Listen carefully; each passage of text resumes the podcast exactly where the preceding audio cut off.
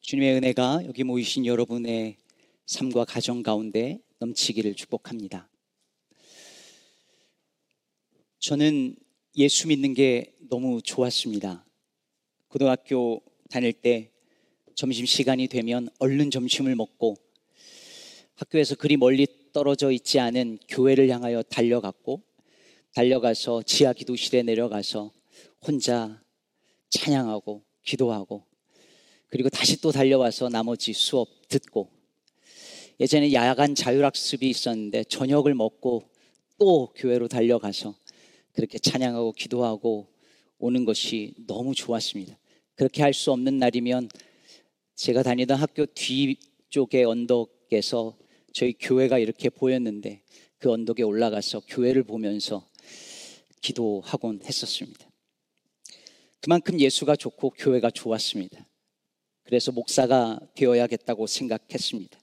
이렇게 좋은 교회에서 평생 살고 싶었고 제 삶의 부분이 아니라 전부를 하나님께 드리고 싶었습니다. 그래서 목사가 되겠다고 마음을 막상 먹었는데 먹고 나니 겁도 나고 걱정되는 것도 한두 가지가 아니었습니다. 일단 가장 먼저 든 생각은 아, 이제부터 나는 평생 늦잠은 다 잤구나. 목사님들 새벽 기도를 해야 된다는데 제가 잠이 많거든요. 아무리 기도를 좋아해도 평생 새벽 기도를 할 생각을 하니 눈앞이 캄캄했습니다. 하지만 저를 더 두렵게 하고 주저하게 만들고 혼란스럽게 한 문제는 따로 있었습니다. 제가 신학교를 간다고 하니 주변에서 이런 걸 물어보더라고요. 너 소명 받았니? 너 하나님께서 너를 목회자로 부르신다는 확신이 있어? 라고 물어보는 겁니다. 이런 질문을 듣고 나니 갑자기 주저되기 시작했습니다. 한편으로 생각하면 제가 그동안 어릴 때부터 중학교 시절을 보내면서 그렇게 힘겨웠던 정말 꿈도 소망도 없었던 그 회색빛 같은 그 시절을 통과해서 예수를 믿게 되고 그래서 너무 좋았고 내 안에 있는 이 불과 이 열정을 생각하면 하나님이 나를 부르신다라고 하는 것에 대한 어떤 믿음이 있는 것 같은데 또 한편으로 생각해 보니 그렇다고 하나님께서 정말 나를 목사로 부르신다는 것에 대한 어떤 분명한 어떤 확신 같은 게 있냐고 물어보면 선뜻 예라고 또 대답하기가 어려웠습니다. 그래서 작정하고 기도를 시작했습니다. 그랬더니 태환아 내가 너를 목사로 부른다. 내 양을 먹이라 라는 음성은 들려오지 않았습니다. 그게 들려오기를 기대했지만 그런 건 들려오지 않았습니다. 그래도 오랜 기도와 고민 끝에 신학교에 입학했습니다. 신학 때 4년과 그리고 신대원 2년, 중간에 군생활 2년 2개월 포함해서 약 8년 넘게 저는 그 기간 내내 저의 소명에 대해서 고민해야 했습니다. 그리고 전도사 생활 20년을 거쳐서 12년 전에 제가 목사로 안수를 받았습니다. 그렇다면 신학교 입학 때로부터 부터 시작해서 약 30년이 지난 지금의 저는 하나님께서 저를 목사로 부르셨고 목회지로 보내셨다는 사실에 대하여서 흔들림 없는 확신을 가지고 있을까요? 어때 보이시나요? 여러분이 지금까지 많은 목회자들을 만나셨을 텐데 그 중에는 아, 저분은 정말 정말 부름받은 주의 종이구나 싶은 분들이 계셨을 것입니다. 그런데 반면에 저 사람은 가짜구나. 저 사람 사꾼이구나 싶은 분도 있지 않으셨나요? 그럼 여러분은 그걸 어떻게 분별하셨나요? 무슨 기준으로 분별하셨나요? 여러분의 그런 판단과 생각이 맞다는 확신이 있으신가요? 주의 종에, 주의 종에 대해서 함부로 판단하면 안 된다고 배워서 아예 그런 생각조차 해본 적이 없으신가요? 어떤 목사님은 성경을 해석하면서 이렇게 말하고 다른 목사님은 저렇게 말하는데 누가 맞는 걸까요? 두 분의 해석이 완전히 상반된다면 누구 말이 맞을까요? 누가 주께서 보내신 사람일까요? 여러분은 그럴 때 어떻게 판단하시나요? 어떻게 분별하실 것인가요? 오늘 봉독한 예레미야서 23장은 주로 종교 지도자들에 대한 특히 선지자들에 대한 경고의 메시지입니다. 선지자들 중에 거짓 예언을 하는 자들이 있었고, 그래서 나라가 이 모양 이 꼴이 되었으니 그들의 예언을 듣지 말라는 말씀입니다. 23장 16절 오늘 본문을 보면 만군의 여호와께서 이와 같이 말씀하시되 너희에게 예언하는 선지자들의 말을 듣지 말라고 하십니다. 왜냐하면 그들은 너희에게 헛된 것을 가르치나니 그들이 말한 묵시는 자기 마음으로 말미암은 것이요 여호와 입에서 나온 것이 아니기 때문이랍니다. 그들의 예언은 하나님께로부터 받은 것이 아니라 자기들 머릿속에서 나온 것일 뿐이라는 말입니다. 18절은 이어서 이렇게 말합니다. 누가 여호와의 회의에 참여하여 그 말을 알아들었으며 누가 귀를 기울여 그 말을 들었느냐. 그러니까 하나님께서 세상에게 자기 백성에게 전하고자 하는 하나님의 그 메시지를 듣는 그 자리. 그래서 그 사명을 부여받고 하나님의 권위를 부여받아서 보내심을 받는 그 자리에 그들은 있지 않았다라고 하는 말입니다. 그래서 21절은 이렇게 쐐기를 박습니다. 이 선지자들은 내가 보내지 아니하였어도 다름질하며 내가 그들에게 이르지 아니하였어도 예언하였다. 이들은 하나님이 보내시지도 않았는데 가서 하나님이 전해주시지도 않은 말씀을 전한 것입니다. 그렇다면 백성들은 그들을 보면서 금방 알아챌 수 있었을까요? 아, 이 사람 가짜구나. 거짓 선지자구나. 금방 눈치챌 수 있었을까요? 그렇지 않았습니다. 겉보기에 그들은 그냥 다 선지자였어요. 무슨 여기다가 가짜 선지자 이렇게 명찰 달고 다니는 것 아니잖아요. 언젠가 말씀드렸던 것처럼 가짜 휘발유에 가장 많이 들어가는 재료가 뭐라고요? 진짜 휘발유. 가짜 휘발유에 딴 게 많이 들어가면 금방 알죠. 그러나 진짜 휘발유가 가장 많이 들어가 있고 딴 게 조금 들어가 있으니까 알아채기가 어려운 거예요. 근데 가짜잖아요. 겉보기에는 너무 다 똑같아서 다 그냥 선지자 같아요. 오늘 보면 23장 16절을 보면 이렇게 시작합니다. 만군의 여호와께서 이와 같이 말씀하시되 여러분 만군의 여호와께서 이와 같이 말씀하시되라는 이 구절은 일, 아, 소위 메신저 포뮬러라고 해서 선지자들이 예언을 시작할 때에 하는 공식 문구 같은 것이었습니다. 이 예언의 출처를 밝히고 권위를 거기다가 덧붙이는 것이죠. 그런데 문제는 거짓으로 예언하는 선지자들도 이 메신저 포뮬러를 그대로 사용했었다라고 하는 사실입니다. 나중에 이제 예레미야서 27장과 28장에 가보면 예레미야 선지자하고 하나냐 선지자가 정반대의 예언을 하는 것이 부딪히는 장면이 나옵니다. 예레미야 선지자는 하나님께서 바벨론을 들어서 이스라엘을 심판하실 것이기 때문에 항복하지 않으면 다 멸망할 것이라고 예언을 해요. 그런데 하나냐 선지자는 뭐라고 말합니까? 정반대 이야기를 하면서 28장 2절에서 이렇게 말합니다. 만군의 여호와 이스라엘 하나님이 이같이 일러 말씀하시기를 내가 바벨론 왕의 멍에를 꺾었느니라. 바벨론이 우리를 어떻게 할 수 없다라고 예언하면서 그 앞에 메신저 포뮬러를 그대로 쓰고 있습니다. 자, 여러분 보세요. 두 예언자가 다 똑같이 하나님이 내게 이렇게 말씀하셨다라고 말하고 있습니다. 두 설교자가 다 하나님의 말씀입니다라고 다른 이야기를 하고 있습니다. 어떻게 하면 좋을까요? 누구 말이 진실일까요? 누가 진짜일까요? 그걸 어떻게 알까요? 여기서 한 가지 짚고 가야 할 게 있습니다. 말씀에 대해서 서로 다른 해석을 한다고 해서 꼭 그것이 하나는 진리고 하나는 거짓이라고 볼 수는 없습니다. 여러분 선지자들도 다르게 예언을 하기도 했고요. 심지어 선지자들의 예언이 틀린 적이 있을까요, 없을까요? 참 선지자도 있죠. 여러분 요나 보세요. 니누웨가 멸망할 거라고 했는데 멸망하지 않았잖아요. 예언이 틀렸잖아요. 그렇다고 해서 요나가 거짓 예언자라고 우린 말하지 않습니다. 예언이 다를 수 있고 말씀의 해석이 다를 수 있습니다. 만일 성경을 이해하는 데 있어서 단 하나의 해석만이 있고 그래서 단 하나의 해석만 강요한다면 그것은 과거의 교회가 다른 모든 해석은 인정하지 않고 오직 하나의 답만을 강요했던 그 시절로 돌아가는 격이 될 것입니다. 오늘 본문에서 경계하는 것은 그런 것이 아닙니다. 예언이 틀릴 수도 있습니다. 설교자가 어설플 수도 있고, 해석이 다양할 수도 있고, 설교자가 미숙할 수도 있어요.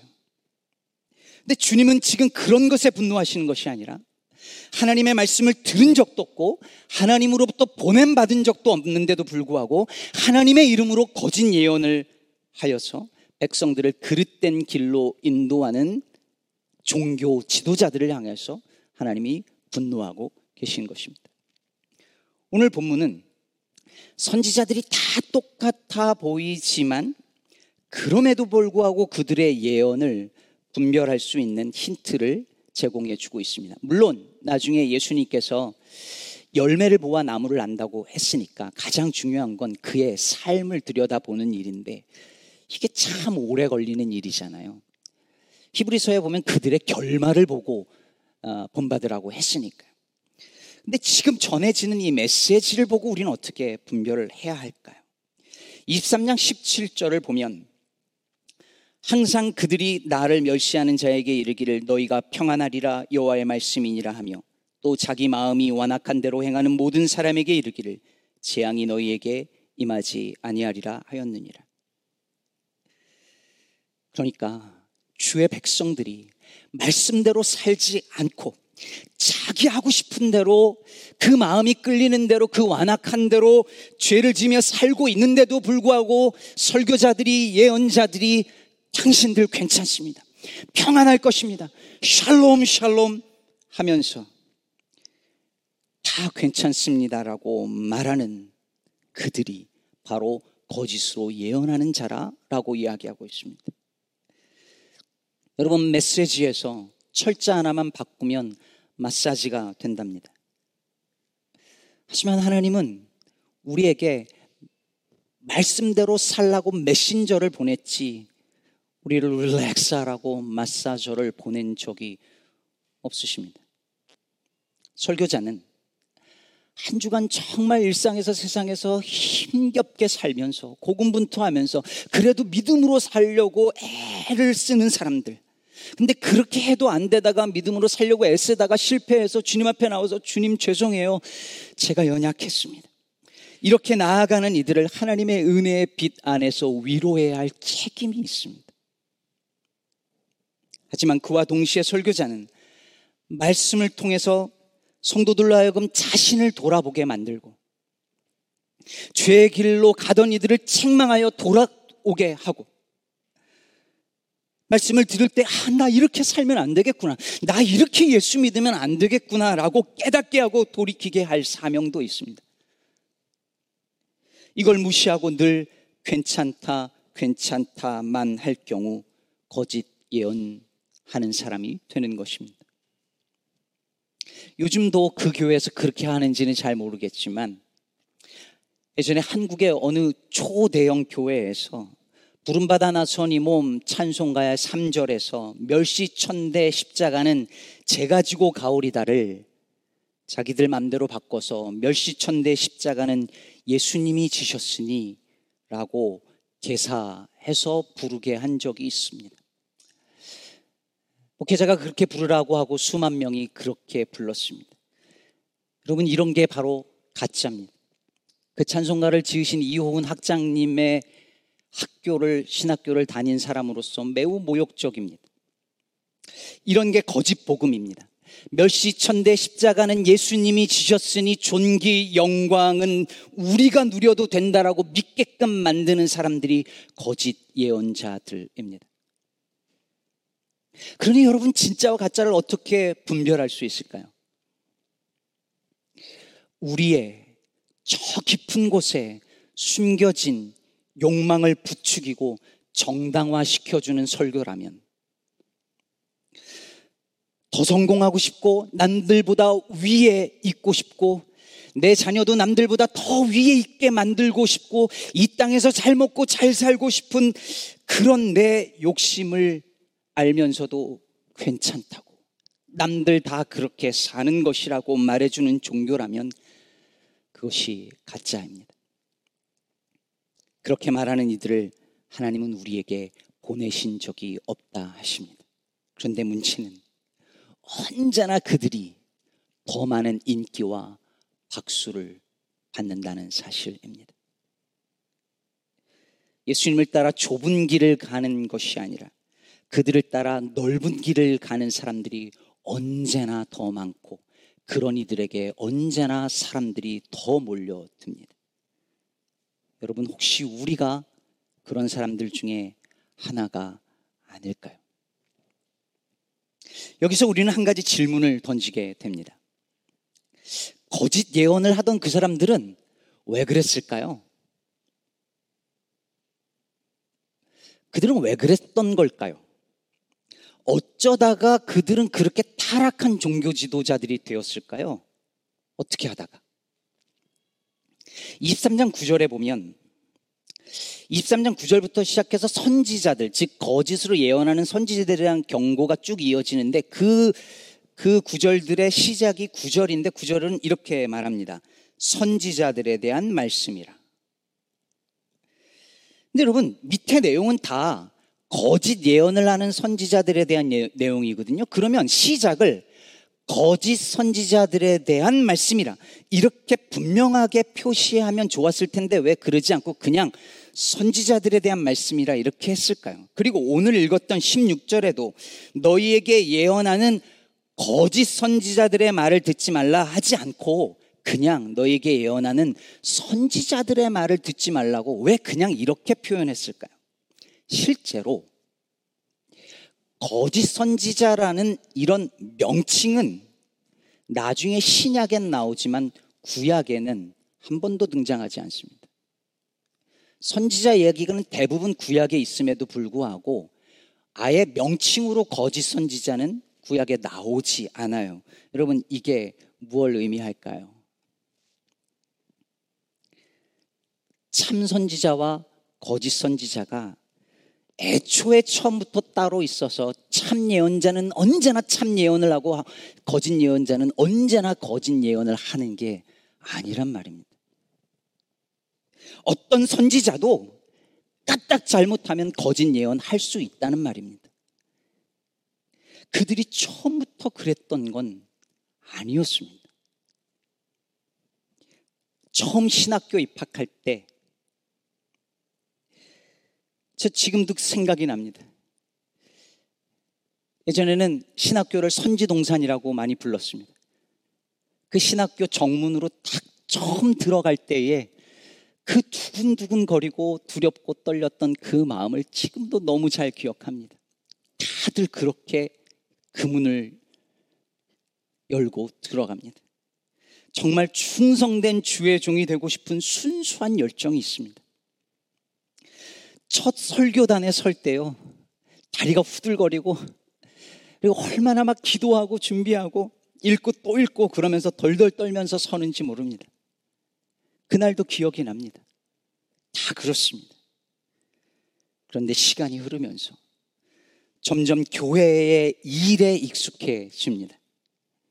진지하게 말씀 안에서 진리를 찾아가는 구도자가 아니라 교회가 요구하는 일을 잘 해는 기능인으로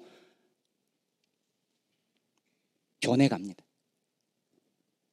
그러다 보면 성경의 깊은 세계로 들어가 묵상하고 기도하고 그 안에서 하나님이 주시는 그 신비로운 것들을 받아낼 그것을 길러낼 시간이 없고 하나님의 말씀을 깊이 있게 전하기보다 교인들이 듣기 좋아하는 그런 설교의 그 설교 방법에 관심을 기울이게 됩니다.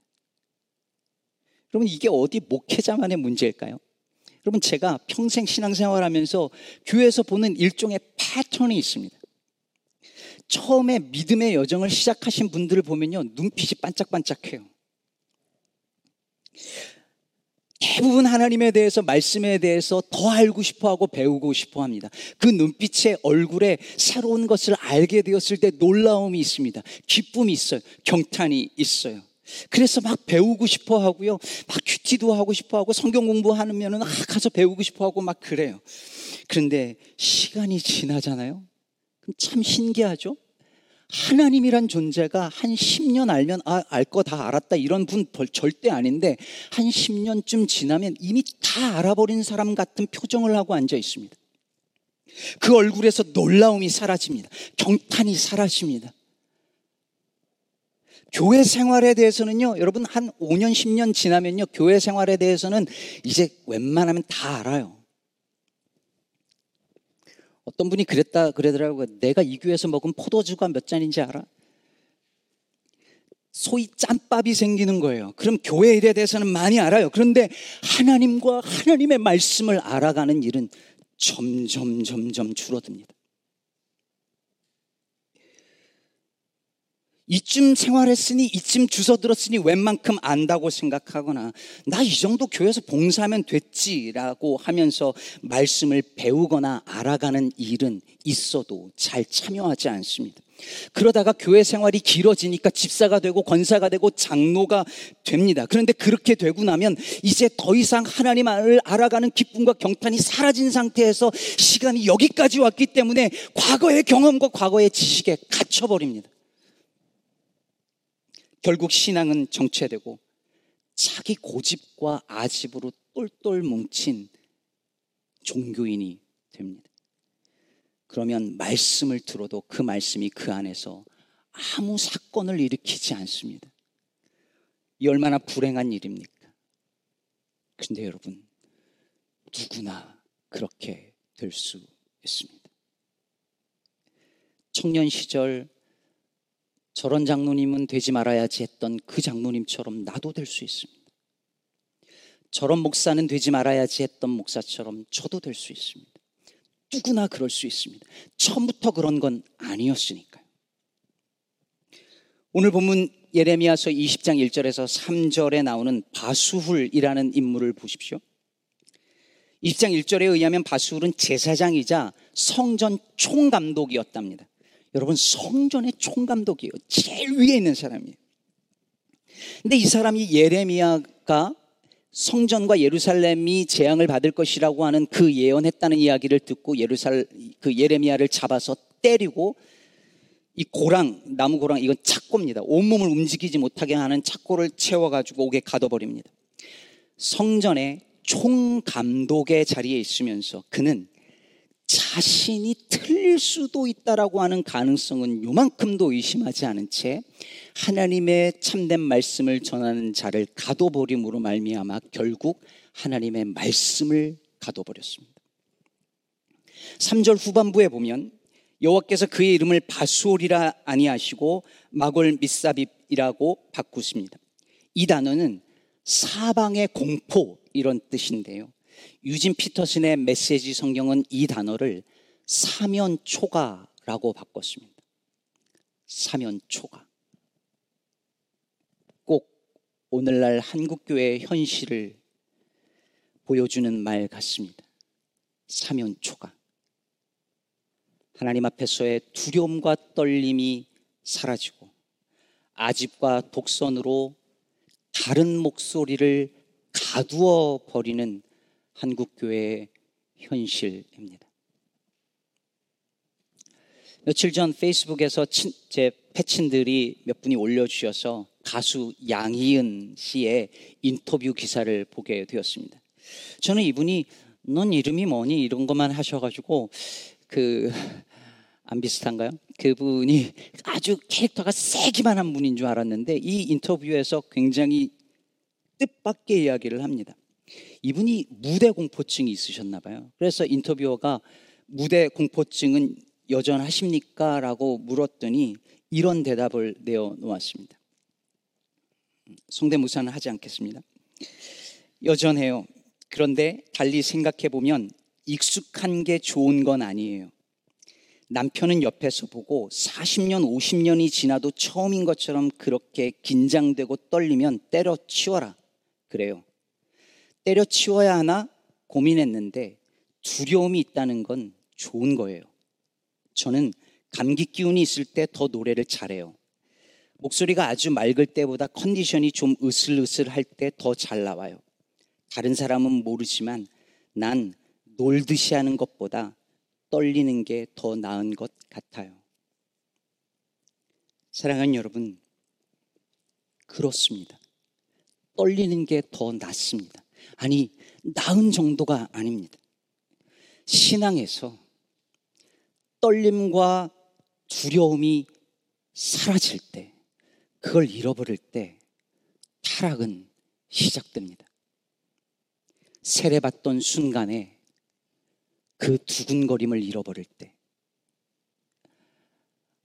재직으로 안수받던 그날에 그 떨림을 잃어버릴 때, 봉사자로 세워진 것에 대하여 감사하며 하나님께 두렵고 떨림으로 나아가던 그날의 그 느낌을 잃어버릴 때 그보다 더 위험한 영적인 신호는 없습니다. 예배 드리러 주일날 예배 올 교회로 올 때에 예배당 문을 열고 이 자리로 여기 걸어서 자리에 앉을 때에 앉아 있을 때에 예배를 시작하기 전에 몇 주가 지나도 우리 안에 아무런 두근거림이 없다면 아무런 떨림도 없다면 우리의 영혼의 상태를 점검해야 합니다. 설교자가 설교단에서 두려움을 모르고 거들먹거리거나 지나친 확신에 차서 자신만만한 자신의 모습을 어느 날 발견한다면 그는 자신도 모르는 사이에 거짓 선지자 혹은 사꾼이 되었을, 줄, 되었을 수도 있다고 자신을 두려운 마음으로 점검해야 합니다. 하나님은 그런 이들을 우리에게 보내지 않으시기 때문입니다. 뉴저지 있을 때 노회에서 목사 후보생위원회 위원장을 한 적이 있었습니다. 후보생들이 이제 모든 과정을 마치고 목사로 ready to be called 되기 마지막 단계 인터뷰를 하는데 제가 인터뷰를 합니다. 그러면 어느 교단을 불문하고 거의 다 이 질문을 던집니다. 소명에 관한 질문입니다. 콜링에 대해서 묻게 되어 있습니다. 소명의식이 없으면 목사가 될 수 없고 되어서도 안 됩니다. 그래서 반드시 묻습니다. 소명의식 없는 사람을 통과시킬 수는 없었습니다. 하지만 저는 자신의 소명에 대해서 지나치게 확신하면서 자신만만해하는 후보생 역시 쉽게 통과시키기 어려웠습니다. 하나님은 자신의 콜링을 조금도 의심하지 않고 하나님이 나를 보내셨다는 그 확신에 완전히 사로잡힌 사람을 보내는 것이 아니라 자신을 향한 소명을 오늘도 부여잡고 하나님 앞에 나아가서 하나님 맞습니까? 묻고 또 묻고 하나, 하나님 과연 나는 내 생각이 아니라 하나님의 말씀을 전하는 사람입니까? 그 성경의 깊은 세계로 들어가서 여호와의 회의에 들어가서 그것을 또 묻고 또 묻고 저, 점검하면서 하나님 맞습니까? 라고 겸손하게 매일매일 나가는 그런 사람을 하나님은 쓰시고 보내신다고 저는 믿습니다. 그렇다면 여러분, 오늘 이 본문은 저 같은 설교자만을 위한 말씀이 아닙니다. 앞으로 이 말씀을 듣고 나서 목회자들 보면서 저분은 진짜고 저분은 가짜고 손쉽게 판단하는 도구로 쓰라는 말씀이 아닙니다. 우리 모두가 우리로 하여금 하나님께로 돌이키게 하는 것이 아니라 우리의 귀를 즐겁게 해주고 우리의 욕망과 우리의 성공 욕구를 정당화해 주는 말씀을 더 듣고 싶어 하지 않았는지 돌아보라는 부르심입니다. 나는 과연 그리스도인인가? 나는 과연 참 그리스도인이요 참 예수의 제자인가 질문을 던져 보라는 명령입니다. 뿐만 아니라 나는 하나님이 보내신 사람이라는 과한 확신이 교만으로 우리를 이끌 수 있다면 나는 하나님이 보내실 리 없다라고 하면서 하나님의 부르심에 귀를 닫는 것이 방종과 불순종으로 이어질 수 있다는 것도 깨달으라는 말씀이기도 합니다. 부디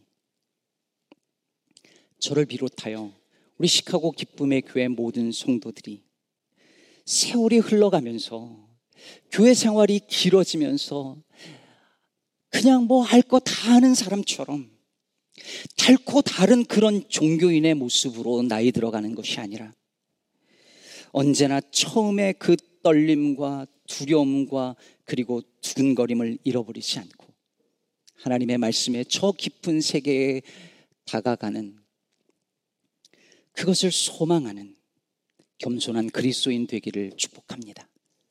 그럴 때만이 하나님이 저와 여러분을 우리 교회를 사명의 자리로 보내실 줄로 믿습니다.